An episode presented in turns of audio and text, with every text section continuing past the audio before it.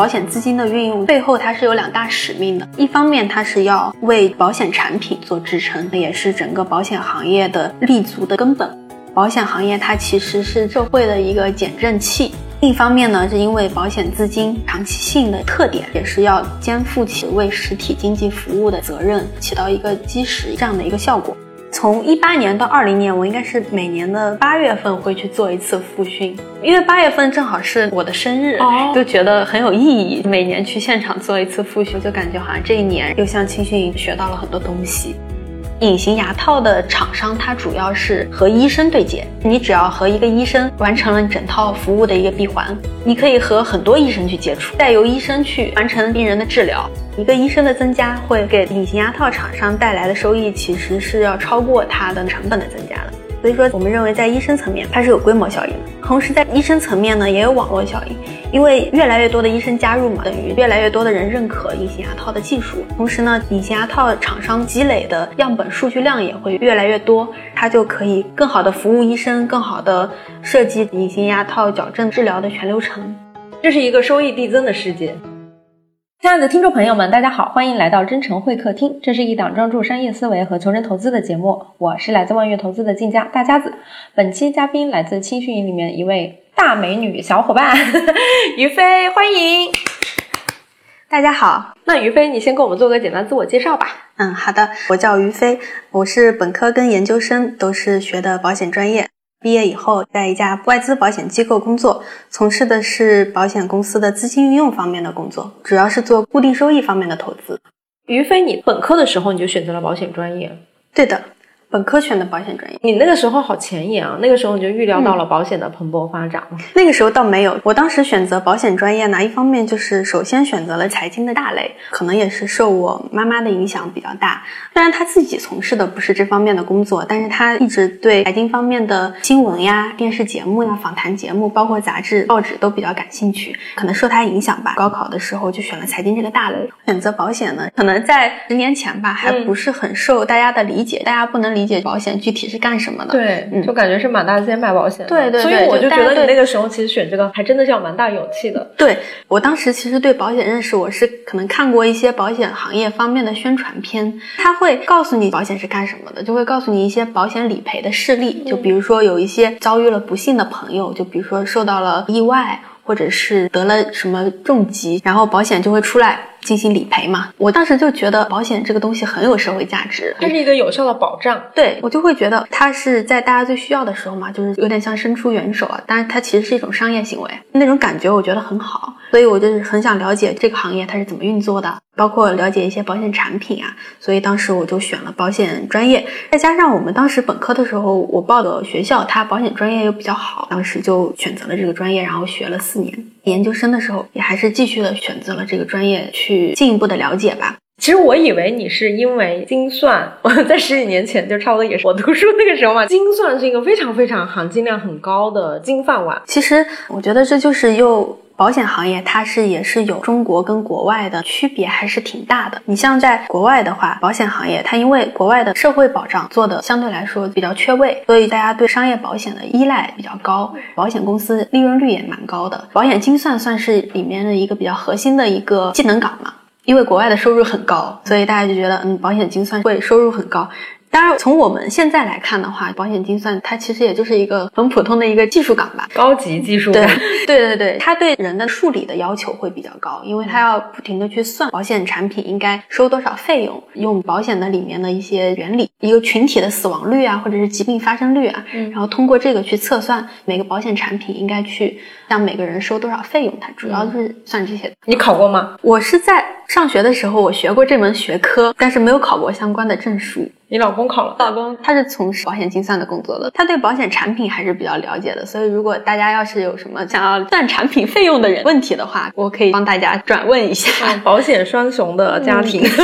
等于说你第一份工作直接就到了保险资管行业。对我当时进了保险公司以后，在那个投资部工作嘛，它其实是一个大的一个保险资管的概念，但是它不是一个专门的一个保险资管公司，这个保险公司的资金运用部门。保险资管的话，可能小伙伙伴们听起来会觉得稍微陌生一些，因为大家平时接触的金融方面的资金运用，可能是比如说银行理财呀。公募基金、私募基金会稍微多一些。那保险资管呢，它主要是去做保险公司的一个资金运用。保险公司的资金呢，比如说一个保险产品，那如果找投保人要了一百块钱的费用的话，那可能十块钱是保险公司自己的收入，九十块钱呢是作为保险公司的准备金，那是准备在未来长期的保障期内会不定期的赔付出去。这些钱呢，目前呢先沉淀在保险公司。那保险公司为了提高资金的回报，肯定是要去对资金进行一个整体的管理，就是相当于是我们自己对自己的资金做一个管理，保险公司也会对自己的资金做一个管理。保险资金的运用呢，它会有几大原则。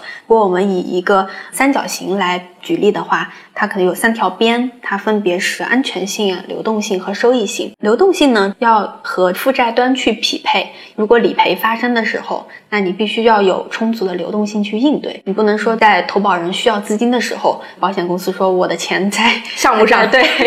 还在配置中拿不出来，这肯定是不行的。所以我们肯定是要去有充足的流动性去应对理赔。安全性呢？因为保险公司的钱，就比如说我刚刚说了，可能百分之九十它都是准备金。那准备金呢，是保险公司的负债，它其实是要赔付出去的，肯定不能说在资金运用过程中发生资产的损失。如果发生资产的损失的话，那保险公司就没有充足的钱去进行理赔了。啊，收益性呢，就是在保证流动性和安全性的基础上，尽量的去把资金用的效率提高一些，这样给到投保人更高的回报。比如说，有一些保险产品它是分红型的，或者是有一些产品它是年金，比如说六十岁以后会每年定期领取。那这样就是，如果保险公司它的资金运用的收益性比较高的话，投保人他领到的钱或者是分红就会高一些。所以这就是大概的保险资金运用的一个概念。嗯，就是相当于在这三个方面做一个权衡。对。其实同样是资金运用啊，可能说你在券商、在基金里面三条边的权重会不一样，对对吧？你们这边可能对于安全性、流动性这块，它的这个权重要求会更高更高一些。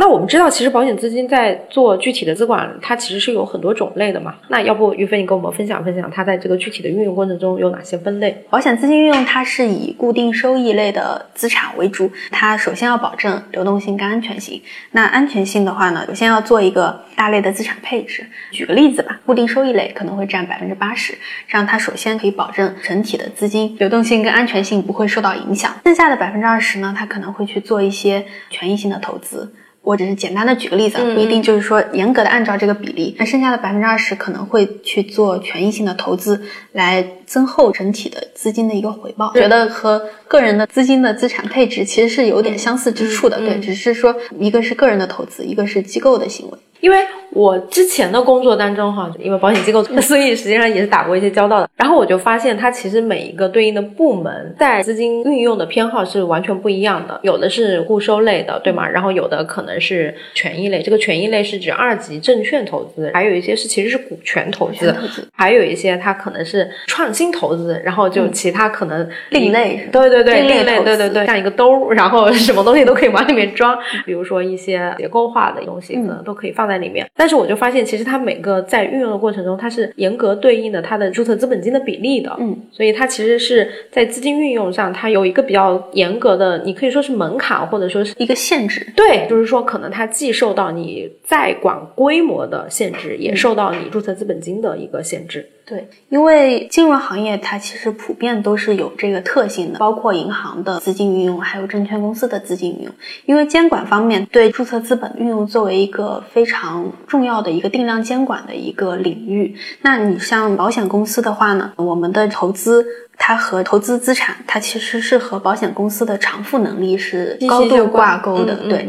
可能一般来说，保险公司都会专门的有一个职能，要么是在风险管理方面，要么是在投资的部门，它都会有一个专门的做资产负债管理、做偿付能力管理。对保险公司来说，偿付能力因为是一个重要的监管指标嘛，所以说保险公司的很多经营它都是和偿付能力挂钩的。比如说你有哪些产品可以卖，哪些产品不可以卖，都是要看你的偿付能力有没有达标。所以说保险公司对偿付能力的管理这一块会特别的看重。固定收益类的话呢，因为投资的资产类别呢，一方面是看你是不是固定收益，一方面是看你的对手方的风险大不大。如果对手方的风险不是很大的话，它其实对资本金的消耗也是比较小的。随着对手方风险的增加，对资本金消耗也会增加。如果是你接触的，比如说股权投资的话，那它会多一些。对对 因为股权投资相对来说风险还是会稍微更大一些嘛。因为我们知道前几年像保险它处于一个大发展的时代，很多不管是民营的或者说是外资的哈，都进入到这个市场蓬勃发展嘛。但是近几年因为监管的一些原因，可能现在正处于一个调整的阶段。你自己身处其中，你作为一个行业内的从业人员，你觉得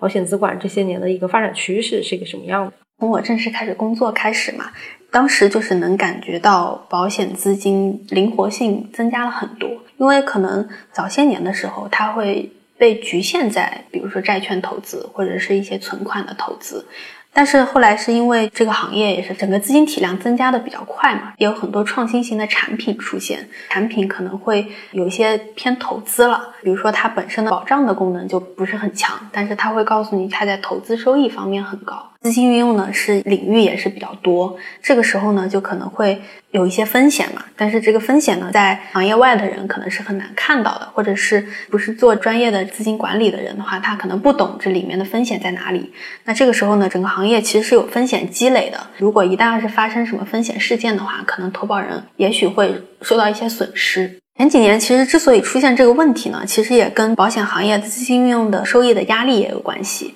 一方面有很多保险公司，它为了展业，它可能会出一些内在的投资收益比较高的一些产品，比如说它有一些产品，它会承诺你，比如说二三十年以后，你每年可以拿到多少的年金，就比如说拿到几千块钱的每个月或者每年可以拿到多少钱。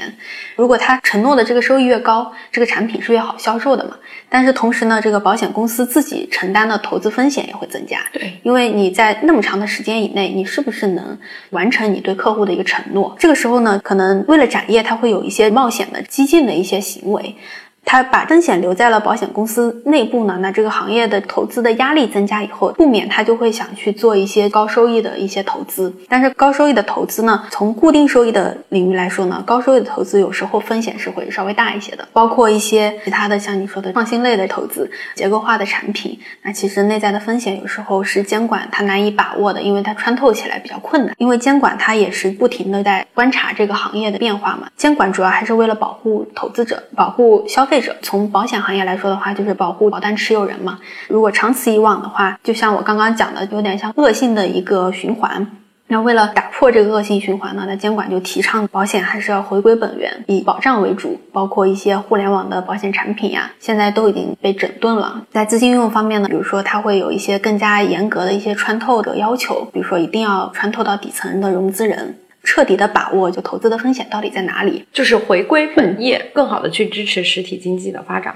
对，现在保险资管行业的占用量嘛，规模你知道吗？保险资管它这个圈子，它其实还是以服务保险资金为主嘛。所以说它的这个散入量，我觉得其实就是保险行业的散入散入量，它其实是有官方数据的。比如说银保监会它现在最新的一个发布或者说报告吧，显示二零二一年末的时候，保险整个行业的总资产有二十四点六万亿，保险资金呢通过多种方式为实体经济融资了二十点四万亿。中国现在其实已经是连续四年保持了全球第二大保险市场的一个市场地位。听上去的话，保险行业或者说叫保险资管行业，它其实是大有可为，因为它整个是建立在中国大资管行业欣欣向荣、蛋糕在不断做大的一个过程嘛。但是它和其他资管是有一些比较大的区别的，对，就是比如说证券啊，或者是风险偏好更高的这种投资 基金，对吧？其实是有比较大的区别的。我自己觉得，保险资金的运用其实背后它是有两大使命的，一方面它是要为保险产品做支撑，就是因为它真正其实有直接的社会价值。指的那一部分其实是保险产品，保险产品呢也是整个保险行业的立足的一个根本吧。为了给这个社会提供一些保障嘛，我们用我们学术一点的话来说呢，保险行业它其实是社会的一个减震器。当这个社会发生一些风险事件的时候，保险行业会发挥它自己的功能。保险资金运用呢，其实是为了这个而存在的。另一方面呢，是因为保险资金它长期性的特点，包括你像我们刚刚说到，它现在已经有了二十万亿以上的一个体量，在整个资金体量比较大的情况下呢，它其实也是要肩负起为实体经济服务的一个责任。包括当我们的实体经济需要在哪些方面发展的时候，或者是做一些基础设施建设，或者是做你像现在资管行业领域大家比较认可的一个方向，就是做清洁能源啊 ESG 的一个投资。保险资金是要真正的去做一个国家的战略方向的这样一个运用，然后去发挥它的长期性的特点，起到一个基石这样的一个效果。对，就于飞，因为你刚才提到长期性特点啊，我真的觉得它是一个保险资金和证券基金当下市场一个比较大的区别。因为保险资金的运用可能至少五年、七年，甚至是十年起的投资周期。嗯，从你的角度，你觉得保险投资和证券投资有哪些比较大的区别？如果我们定义证券投资，它是以交易型为主的话，它会更倾向于快速的捕捉一些市场上发生的一些机会，比如说定价的错误啊，或者是一些趋势性的机会。保险的资金呢，它还是以配置型为主，比如说它会在融资人需要融资的时候，它就会提供这个资金，提供可能三到五年的时间，甚至是更长，直到这个项目完成或者是整个领域建设完成，保险资金才会做一个退出的动作。从时间上和资金运用的思路上，还是有比较大的区。但同样是作为配置，商业保险的配置和社保的配置，你觉得有差别吗？其实大家可能对社保的投资接触的就更加少一些了，因为那个是政府行为吧，我们可以说。但是现在社保的投资有很多，其实分散在一些机构的。对，这社保它本身它也是对，它其实是分散的。据我所知，它是在全市场挑一些最稳健、表现最突出的一些基金公司或者说基金经理，他会给到这些机构一部分资金运用权，还有一部分是在社保基金会嘛，他会去做资金的运用。那我虽然没有参与过社保资金运用的工作。但是呢，从国家层面肯定是非常重视社会保险的资金运用，因为它是给国家的养老啊、医疗啊这些人民真正需要的民生的东西去做支撑，所以它肯定是国家都会把最好的投资的资源、投资的人力、投资的项目去给到社保的资金运用的工作中去的。那商业保险其实相对来说投资的思路是差不多的，对，但社保的整体的它的效率应该会超过任何一家商业保险公司。对。既然我们聊到了 FOF 哈，于飞，因为你所在的机构 FOF 应该是有，它从它进入中国的那几年，对，我们可不可以聊聊 FOF 投资是一个什么东西？最近几年，在中国大家就会了解的多一些，因为很多公募基金也开始加入这个 FOF 领域。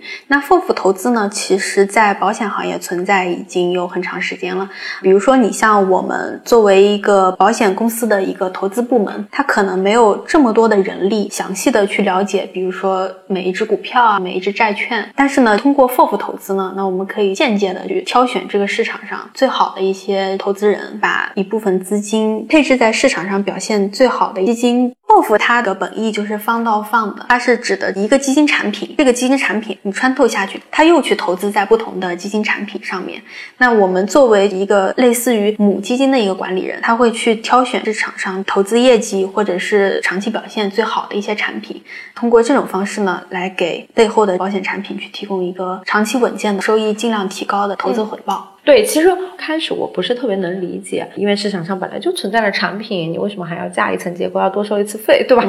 但是呢，突然有一天我就恍然大悟了，为什么它会有 FOF 品类的存在和它对应的需求？作为我们自己本身，它作为基金的具体的管理人，他在做投资决策的时候呢，其实他是在跟踪不同的公司的商业事实，但是 FOF 的管理人呢，他是在跟踪不同基金产品的表现的商业事实。它对应的评分体系也好，也有所谓的贝叶斯级的这个事实 milestone，以及各项风险啦或者等等的这种权重不同的东西，它其实数据积累下来，它是有比较大的价值的。就好比我们自己在做投资的时候，比如说我们跟踪可能新能源，我们跟踪这个行业跟踪了五年、十年，我们有对应的数据的积累，我们可能很轻松的就知道什么时候是出现了一个贝叶斯级别的事实。但是它如果也积累了五年、十年这样的数据的话，它其实也是能够判断什么样的是好的基金，什么时候出现了不合理的状态。因为每一家投资 FOF 的思路可能都会有不同。你说的其实已经非常的接近 FOF 投资的一个思路了。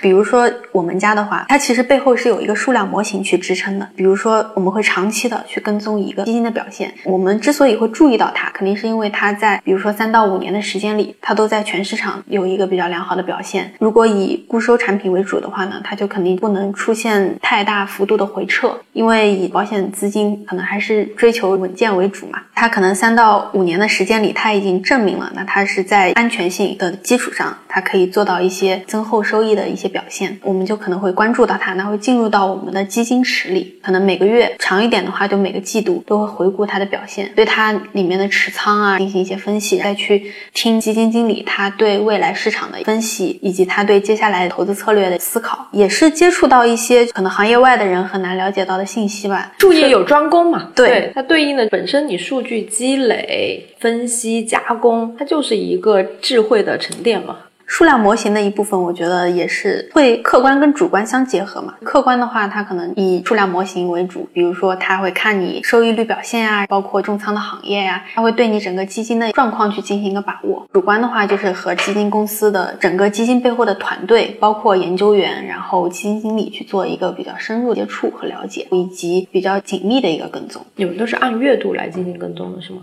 其实一般都是会在，比如说市场波动比较大的时候，至少月度会去回顾一次嘛。但是在市场波动比较大的时候，一般来说还会紧急的再去了解一下情况。好，那我们来聊一聊保险资管的一个日常工作啊。你具体是信用投资对吧？其实更类似于一个配置型投资，而不是交易型投资。那你们日常在进行投资决策的过程中的一个流程是一个什么样的？保险公司固定收益投资的日常大概分成两块吧。债券的投资的话，像我们这家公司，它是以利率债的投资为主，它主要背后是国家的信用，比如说国债啊、政策性银行的这个债券，还有包括铁道债。我们都认为它是跟着这个国家信用走的。利率债的投资呢，因为它的期限比较长，你像我们如果去投的话，可能最少都是十年期的，期限比较长呢，它一般是去为了做资产负债的匹配。因为保险资金的负债会有一个久期，它久期呢，简单来说呢，它是去量化这一部分资金，它会受利率的影响变动幅度。我们是要让资产的久期跟负债的久期相对来说匹配度要高一些，不然的话，在利率环境波动的时候，资产的价值跟负债的价值就会背离了。在这种情况下的话，对保险公司的运营会产生一些风险事件。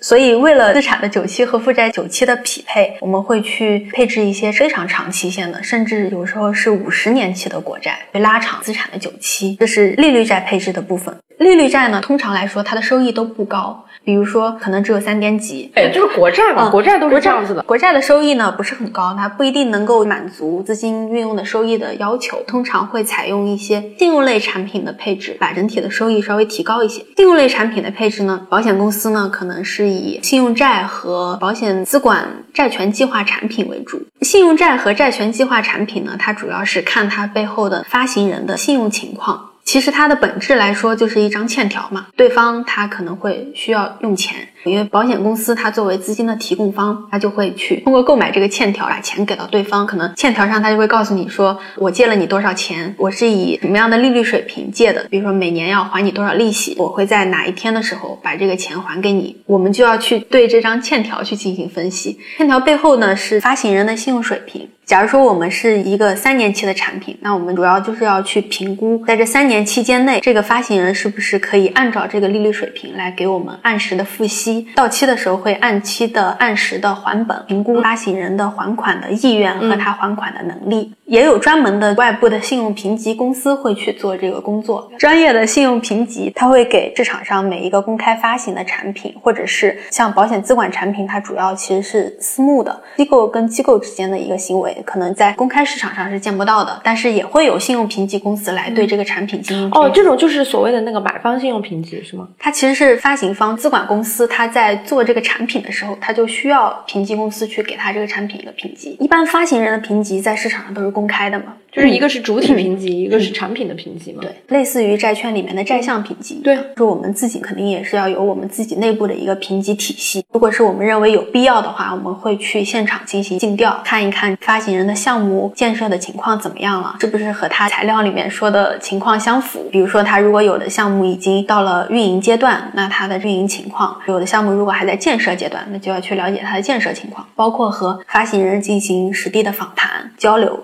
提一些我们认为的可能的风险点，请对方进行一些回答，然后我们进行综合的一个评估。评估之后，你像我们的话，我们是隶属于亚太公司的管理，我们就是要向我们公司的投委会里面，包括我们公司自己的一些高管，包括亚太负责管理我们公司的资金管理方面的领导去进行一个汇报。我们公司自己内部呢，也是有集团的投资框架。我们公司的话，去投资信用类产品的标准是非常高的。你就像刚刚，其实我们也聊了，两 A 加都不行的，要三 A，但也有个别两 A 加的产品，但两 A 加已经是可可能是底线了。为什么会有这种情况的出现呢？就是因为他在集团的框架里面，外国人他会觉得整个中国是一个新兴市场，他可能会给你的主权评级就不是很高，就是在他们的信用体系下面，他就会要求你在这个国家的投资要非常的稳健，甚至是背后他会希望主要是国家信用。你像非国家信用，它都是完全不接受的。国家信用里面，它还会要求，比如说现金流非常的充足，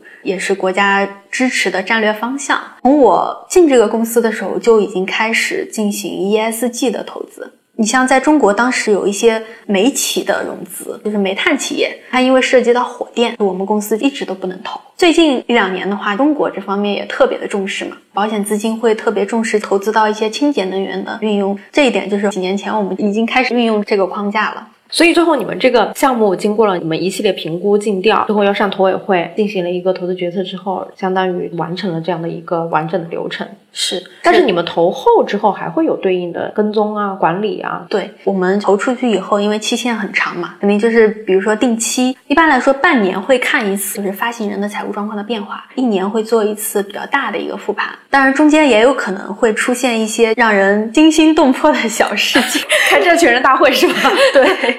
好像哎，你刚才讲的那个高速公路是吧？对，高速公路的项目，对，因为疫情的原因，发行人他觉得他自己的现金流受到了一些损害，因为那段期间可能是要求高速公路要免免费，一方面免费，一方面不清楚经济复苏的到来的时点在哪里，他就会有这个想法，就会觉得说我是不是可以通过和资金方去沟通，看一看能不能推迟利息的支付，甚至是可以减少利息的支付，也会有这种情况发生，到时候会需要资金方去跟发行人还有融资方去进行三方的一个沟通，嗯，那当然我们也是不希望这种情况会发生，因为我们背后其实也是投保人的利益，我们是为了维护投保人的利益嘛。融资人会觉得他是站在他自己的角度去考虑，不可抗力嘛，这也是对对。也会有一些沟通，当然这也是一些风险事件嘛。还有一些情况，比如说我们会投资一些地方的城投的项目，地方城投它因为最近几年中央也是要求地方减少债务嘛，他们会有时候早前几年投的项目，比如说它是十年期的项目，可能到五年的时候，地方就强烈的要求还款，它就会提前还款。提前还款其实对资金运用来说也不是一个理想的一个状态，因为期限不匹配，而且还会面临资金再投资的不确定性。所以说有时候投后也会有各种各样的故事发生。嗯，因为我们知道。就前两年海航的债券违约的时候，对吗？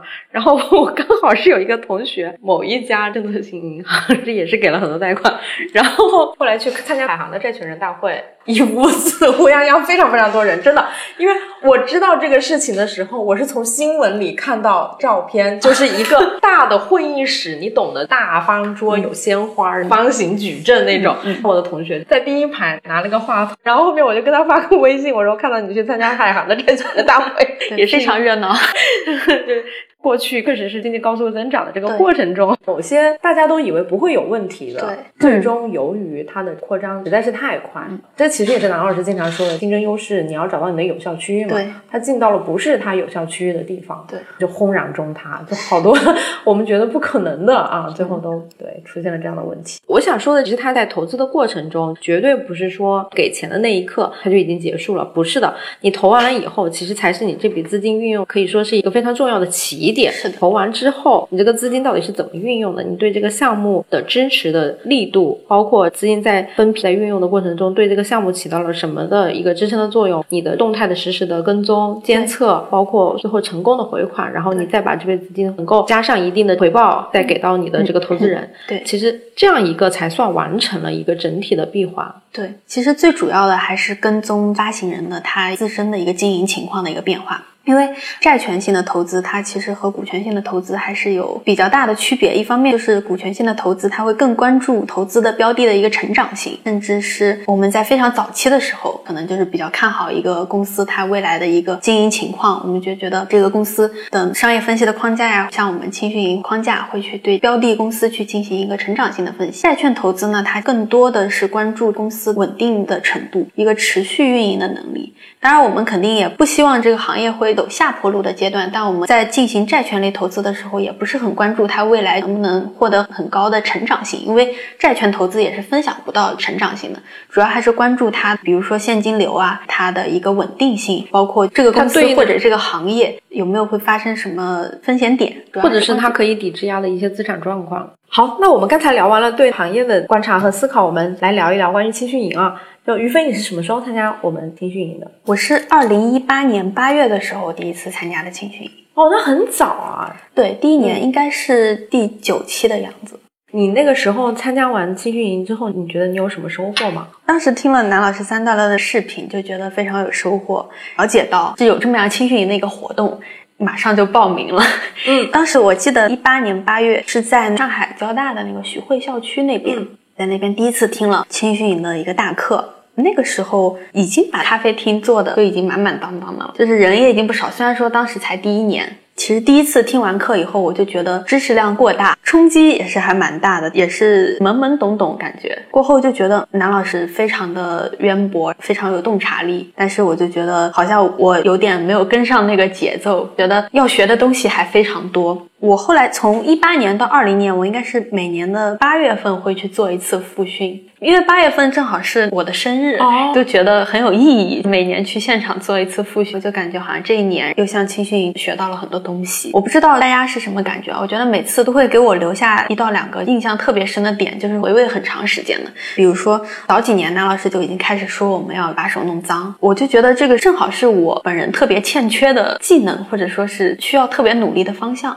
所以我就感觉讲到了我心里。我自己最近一次在上海参加青训营的时候，南老师会特别的提到，我们自己平时因为很喜欢了解各种资讯嘛，那其实都是在日常生活中都是被别人跨越了鸿沟。我就觉得，嗯，这个角度真的是非常的到位。我们自己不会从这个角度去思考嘛，我们自己好像觉得自己在学习，在了解新知识，但是南老师永远都是他都是会从一个特别的角，给人一些很深刻的一些启发。我觉得大家如果就算是听过线下大课，也欢迎大家定期来复训，真的每次。听都会有一种很不一样的感觉，每次都会有收获。对，于飞小姐姐，她在日常的工作当中，虽然说是主要从事的是保险信用投资，但是实际上她在日常的生活当中，她是非常喜欢观察我们身边的公司，并且做对应的专业分析。所以这个其实也是投资经理的一个双面人生啊。他后来也参加了我们青训营的一个进阶版，叫做求真者。每周二其实也会参加我们的一个分享和集训。在求真者的过程中，于飞曾经是给我们分享了一个非常非常有趣的商业案例，也是从他自己本身因为做了牙齿矫正的过程中，发现了一个很有趣的行业——牙齿正畸。这也是我们首次啊，播客首次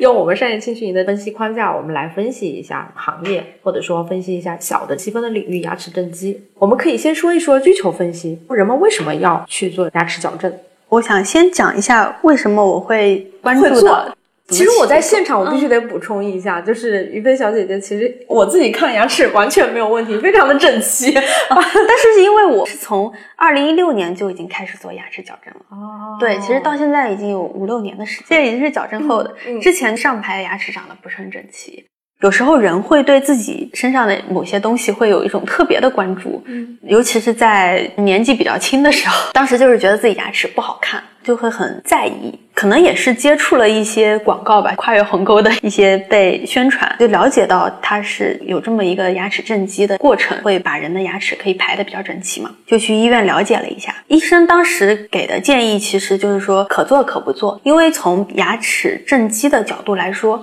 医生不会太多关注你的美观程度，他只会觉得说你的牙齿咬合会不会影响你的健康。如果他觉得就是不会影响健康的话，他也挺随意的，就是看想矫正的人自己愿不愿意去付出这个时间和精力。还有一个原因，可能是因为你本身去的就是公立医院，哦，对的，因为公立医院的医生他不以这个为他的 KPI。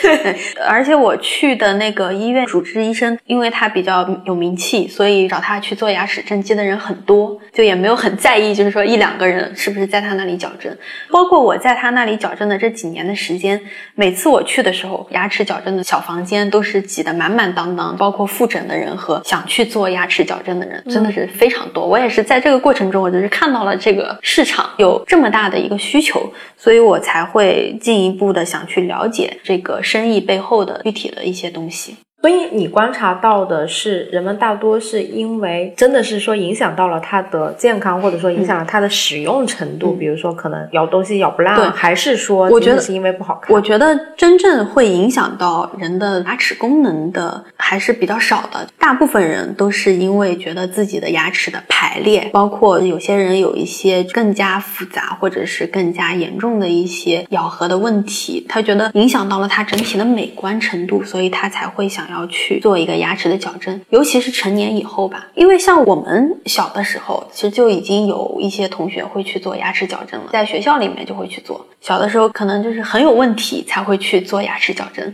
隐形矫正它有点类似于微调，或者是在你牙齿情况不是很复杂，但是你又觉得不是很美观的情况下，它会去起到这样一个作用。对我之前看到你那个文档啊，其实你是说，由于亚洲人的下颌比较窄，嗯，所以呢很容易出现牙齿的不整齐，因为它的这个地儿就这么大，对吧？牙齿有这么多颗，所以就可能会有挤压。对，更准确的来说，从我了解到的信息。在我们比较远古时期的时候，或者说是农业社会的时候，大家咀嚼的时候会咀嚼一些比较难以消化的一些食物，或者说是比较硬的食物，所以人的下颌骨会比现在要稍微发达一些。现在由于大家吃精细的食物多一些，所以人的下颌骨进化的过程中就会往变小的那个趋势去发展。然后，但是呢，人的牙齿的排列就还是那样的，所以它就会有一些，比如说牙齿会交错排列，这样会可以在比较小的空间里，正常的那个牙齿颗数还可以排得下，就会产生一些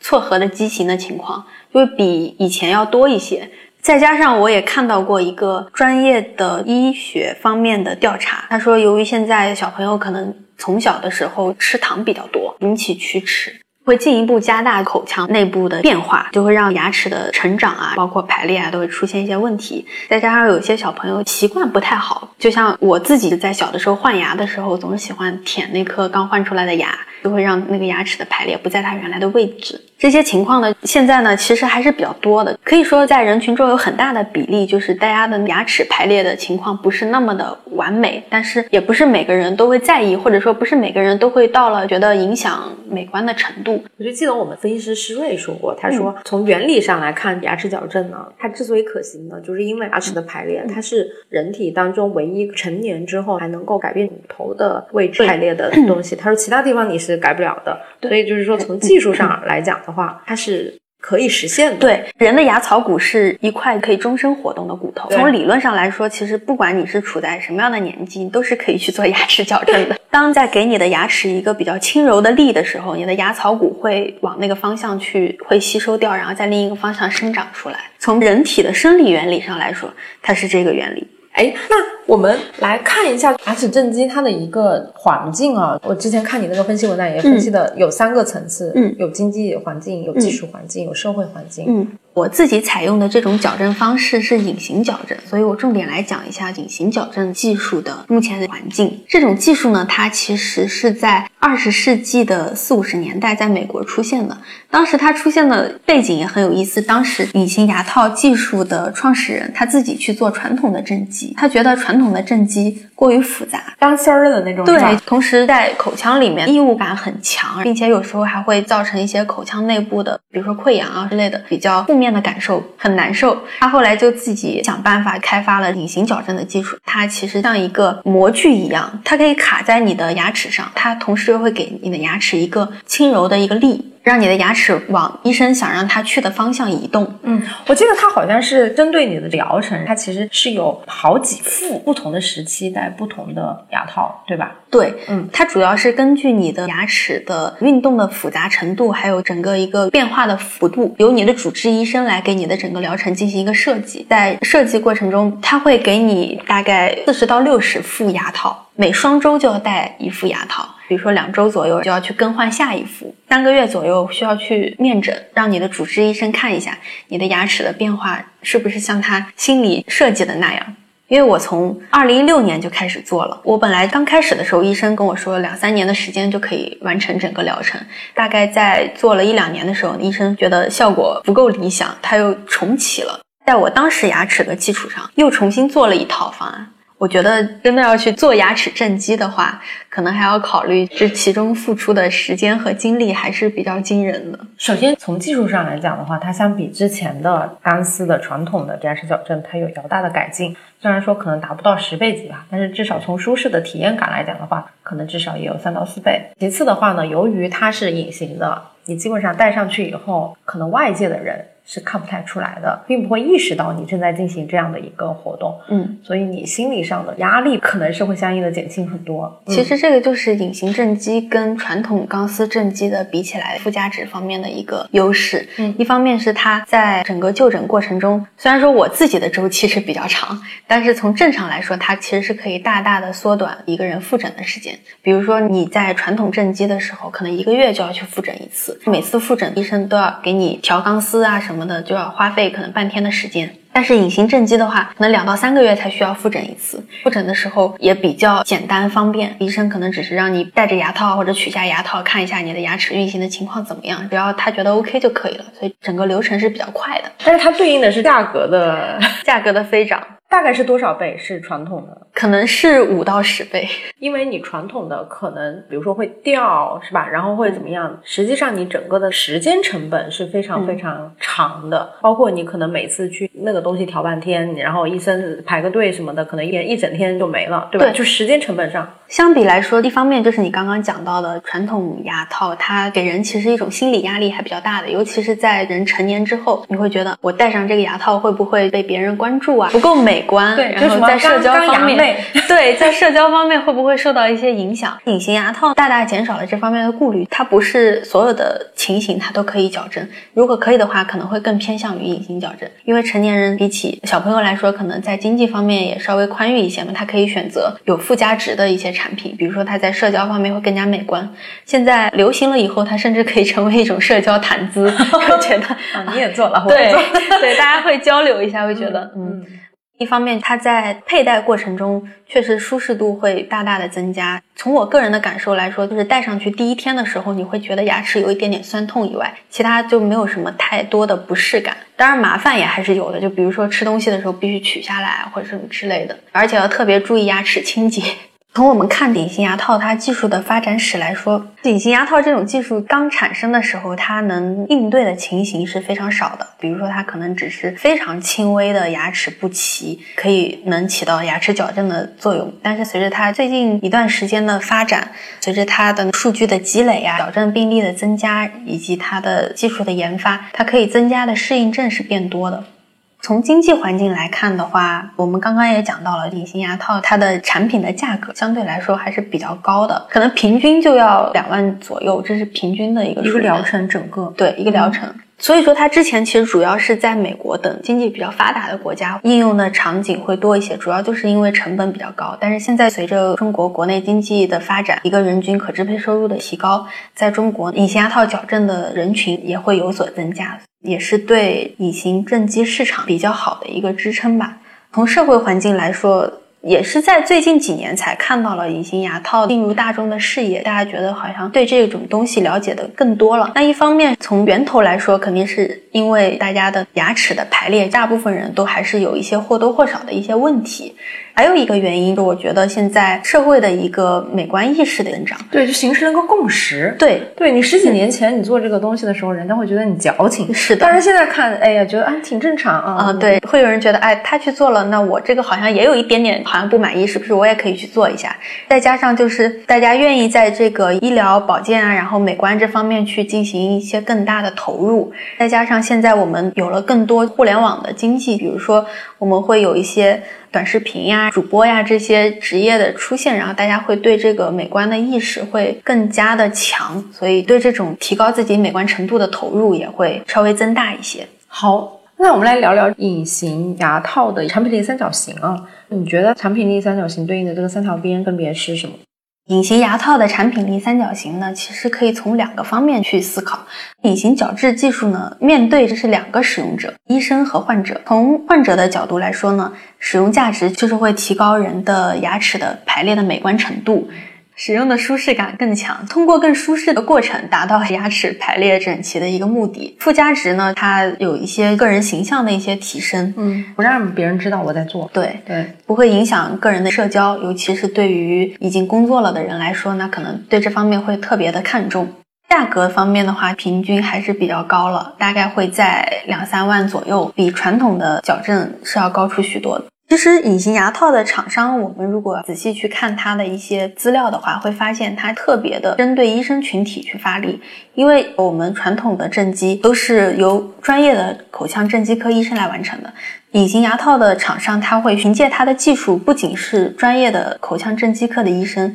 可以扩大到所有的口腔科医生。有时候他甚至会夸大宣传说扩大到全科医生，只要是你学会了他的平台的使用，知道怎么去帮助病人取牙齿的模型，把数据给到他们，他们就可以设计一套方案，教你怎么去帮助你的患者去做牙齿正畸。我觉得它产品还是面向医生去发力。那对医生来说，它使用价值可以帮助医生去进行正畸这项治疗。附加值呢，对医生来说，一方面是社交嘛，一方面是自我实现吧。对于医生来说，肯定是要不断的磨练自己的技术嘛，做一个技术更全面，可以更好的满足病人的需求。在价格方面呢，我觉得对医生来说，其实是医生的收入。其实医生收入从传统正畸到隐形正畸的过程提高还是蛮大的，因为病人相应的支出高，那医生相应的收入会增加嘛。所以我觉得对医生来说，他其实是很乐意去学习隐形正畸这样一种技术。尤其我发现他在私立口腔医院，或者说相关的这种口腔连锁，当然我没有统计啊，我不知道，因为你自己做这个，你有没有亲身的感受？可能在私立的医生，在有传统和隐形正畸的两种可选的话，他可能会更加的去倾向于推荐隐形的方案，就是因为可能对应的这个收入会更高，以及他可能这个学习的成本并没有那么高。同时，它因为接入到了这个体系，掌握的用户的数据啊等等，后续可能管理起来也会更加方便。对，我觉得从隐形牙套厂商的财务资料来看，他们其实是跟私立医院合作会更多。我理解大家去私立医院的时候，是不是会做附加值比较高的一些治疗会多一些？大家也能看到，现在口腔私立医院其实还是挺多的，而且前几年吧扩张的很厉害，所以大家会觉得私立医院是体验更好啊，在做口腔治疗方面体验更佳，因为公立医院毕竟人比较多嘛。私立医院的主力性会更强一些，他看到隐形正畸技术的需求有一个比较高的增长的时候，肯定会主动的会去接触这项技术，去推广这个产品。如果他看到牙齿正畸这项技术很容易的就会推广出去，应用的效果也比较显著的话，作为医院的一个盈利点，那接受度会很高。聊到这儿啊，我突然想到，我们去年在求诊者集训的时候，其实我们还聊到一点，隐形牙套它究竟产品替代选择是什么？它是真的是替代掉传统的牙套治疗呢，还是对应的可能是对整体这个下颌形象再改造的产品替代选择？对我们是有讨论过这个问题，因为从直观的思考来说，一般都会把隐形牙套去和传统的正畸去做对比。因为我们那次集训的时候，一个特别有趣的话题，人们为什么要做正畸嘛？我记得好像当时还有人发了 B 站的视频科普嘛。正畸完以后，其实你的下颌的形状，嗯，是会有所改善的，嗯，对吧？对于一个人来讲呢，好像有一点换头的这种功效。对，比如说微整啊，或者是一些改造下颌骨的一些手术什么之类的，相比呢，它是一种比较正规的医疗手段，而且风险系数也很低，同时它的效果也比较好。如果我们大家平时会稍微有关注的话，也可以看到隐形牙套厂商它的宣传方向也主要就是在于，它会告诉你牙齿对一个人的外貌的美观程度影响有多么大，所以它很大程度上针对的是有一部分人他是有美观度的需求，同时他又不知道怎么去改变自己，或者是还没有决定做一些比较大的整形手术的情况下，他可能第一步他会先去尝试牙齿的矫正，包括有一些明星也有这种示范效应。很多明星他会宣传自己为什么变化很大，他就会说他自己去做了，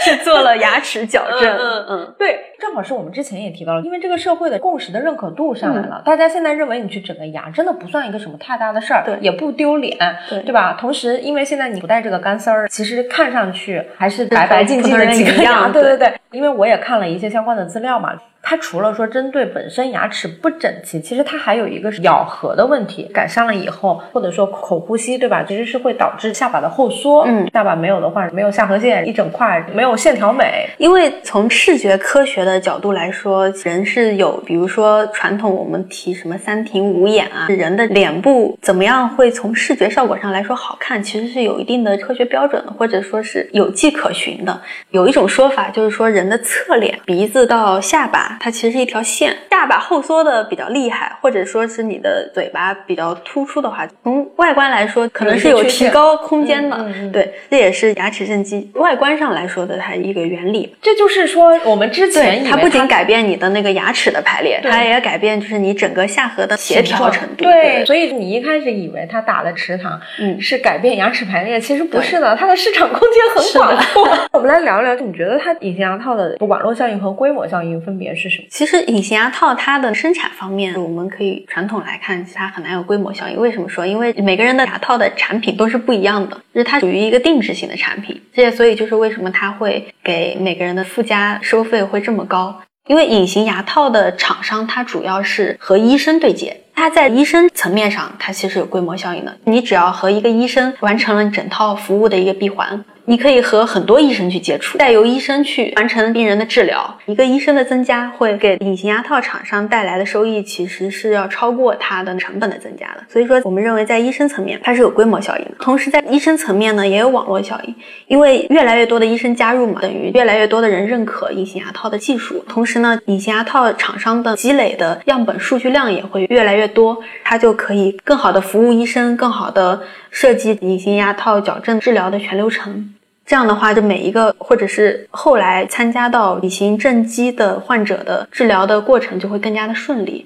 其实这是一个收益递增的世界。是的，随着这个节点的增加，它实际上是指数级的一个对应的增加，不管是医生也好，或者用户也好，因为你随着数据逐渐在上升的，你其实对应的还能够有很多后续的服务成本。对医生来讲嘛，是微乎不计的，因为他学习完一个以后，他是无限的去复制。对于厂商来讲，他其实在营销上面或者等等，他的成本也是很小的，因为主要是由医生去完成了最终的 to C 的环节和环节。所以说，就因为隐形牙套厂商它有规模效应跟网络效应的存在，我们就觉得目前就能看到它这个市场还是高度集中化的，有比较大的两家隐形牙套的厂商还是牢牢的占据着这个市场的主流，是有一定的进入壁垒。嗯，他们两家的市占率是两家加起来能占到百分之八十以上。在大型的公立医院的话，基本上也只能见到这两家的产品，因为对医生来说，它还是存在着一个转换成本的问题嘛。所以说，关键其实就是在医生的层面。因为后进入者的话，你如果没有十倍级改进的话，他为什么要换呢？对吧？对于医生来讲，他可能还有很多重新学习，对再加上他新产品在医疗过程中是非常谨慎的，因为可能会出一些他自己也不知道的风险嘛。对，没错。竞争优势，我觉得因为网络效应跟规模效应的存在嘛，所以对于先进入这个行业的公司来说，他已经优先的跟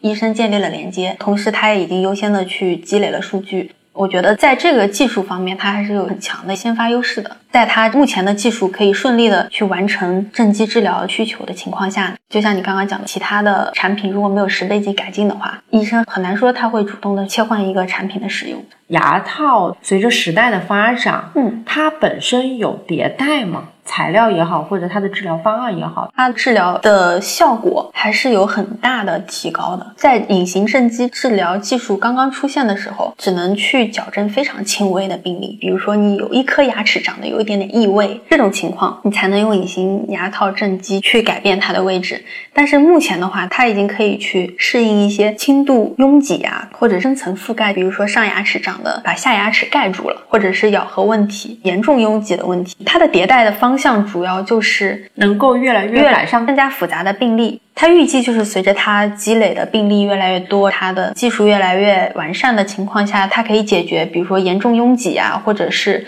严重的反颌各种现在主要由传统正畸来完成的一些治疗病例。这个是需要去观察它的 BS 事实的。目前是它的宣传，最终它能不能达到这样一个效果，其实还是要去看的。包括它宣称的每个医生只要使用它的产品，学会它的平台的使用，就可以去完成牙齿正畸的治疗。我觉得都是需要观察和需要去评估的。因为从我个人的经验来看呢，隐形牙齿正畸的这样一个过程也还是非常专业化的。包括在过程中，医生可能会使用一些其他的辅助手段去帮助你的牙齿，比如说会在你的牙床上面打一些钉，去进行一个辅助的治疗。我觉得还是相当专业的，不是说每一个医生可能只要学习一下隐形牙套它的原理是什么，就可以马上去给每个人做好牙齿矫正的工作。因为牙齿矫正，我们说小，感觉也很小。没做过牙齿矫正的人，可能对它理解，你只是牙齿不太齐，我帮你排齐。但其实，在这个过程中，还是有一点差之毫厘、谬之千里的感觉。包括你牙齿的移动啊，你的牙龈、牙床的变化，包括你牙齿的咬合，甚至如果你的牙齿咬合有问题的话，可能下颌骨的运行都会出现一些问题。所以，我觉得它宣传的技术，它最后的社会价值的落地，还是需要观察。是这样的，我问这个问题呢，是因为之前我跟云溪在讨论医美的问题的时候，因为他想肉毒素嘛，其实它原理也很简单，让你的神经其实是放松嘛。这样一个东西，你说别人开发不出来吗？其实是开发的出来的。那为什么没有办法替代它？这么多年，这个市场上保妥适就是美国只有这一种，中国的就是恒力。以我们中国的这种模仿能力，对吧？应该来说不应该这样。我当时我就很困惑。嗯，后来他就说这个东西它实际上是有迭代的。你在迭代的过程中，好像在开发芯片一样。你这边是一代，然后你跟进来，你也模仿一代，但是人家可能就已经开发到二代、三代了，就会存在一个这样的现象。嗯，那然后其实后进入的人是很难进行追赶的。我就不知道这个是不是也有这样的一个情况。你说的其实它就是技术进步的一个过程。嗯，我不知道这个肉毒素的技术进步，它是非常大的一个或者非常快的一个技术进步吗？技术进步就是说明它更精准，就是说你打哪指哪，不会。会说搞到别的地方嘛，对吧？因为他们专业的词儿叫弥散，像保守式就非常非常精准嘛。你可能打那个眼纹，就这么一毫米、两毫米就能打掉，但是它不影响其他的地方。嗯。但如果你说你打一个弥散很大的，可能你这一块都动不了。所以就后来的人可能就不往这个方向去做了。像爱美克嘛，他就往其他方向去做了嘛。像同样是做这种东西，他可能那我就不做肉毒了。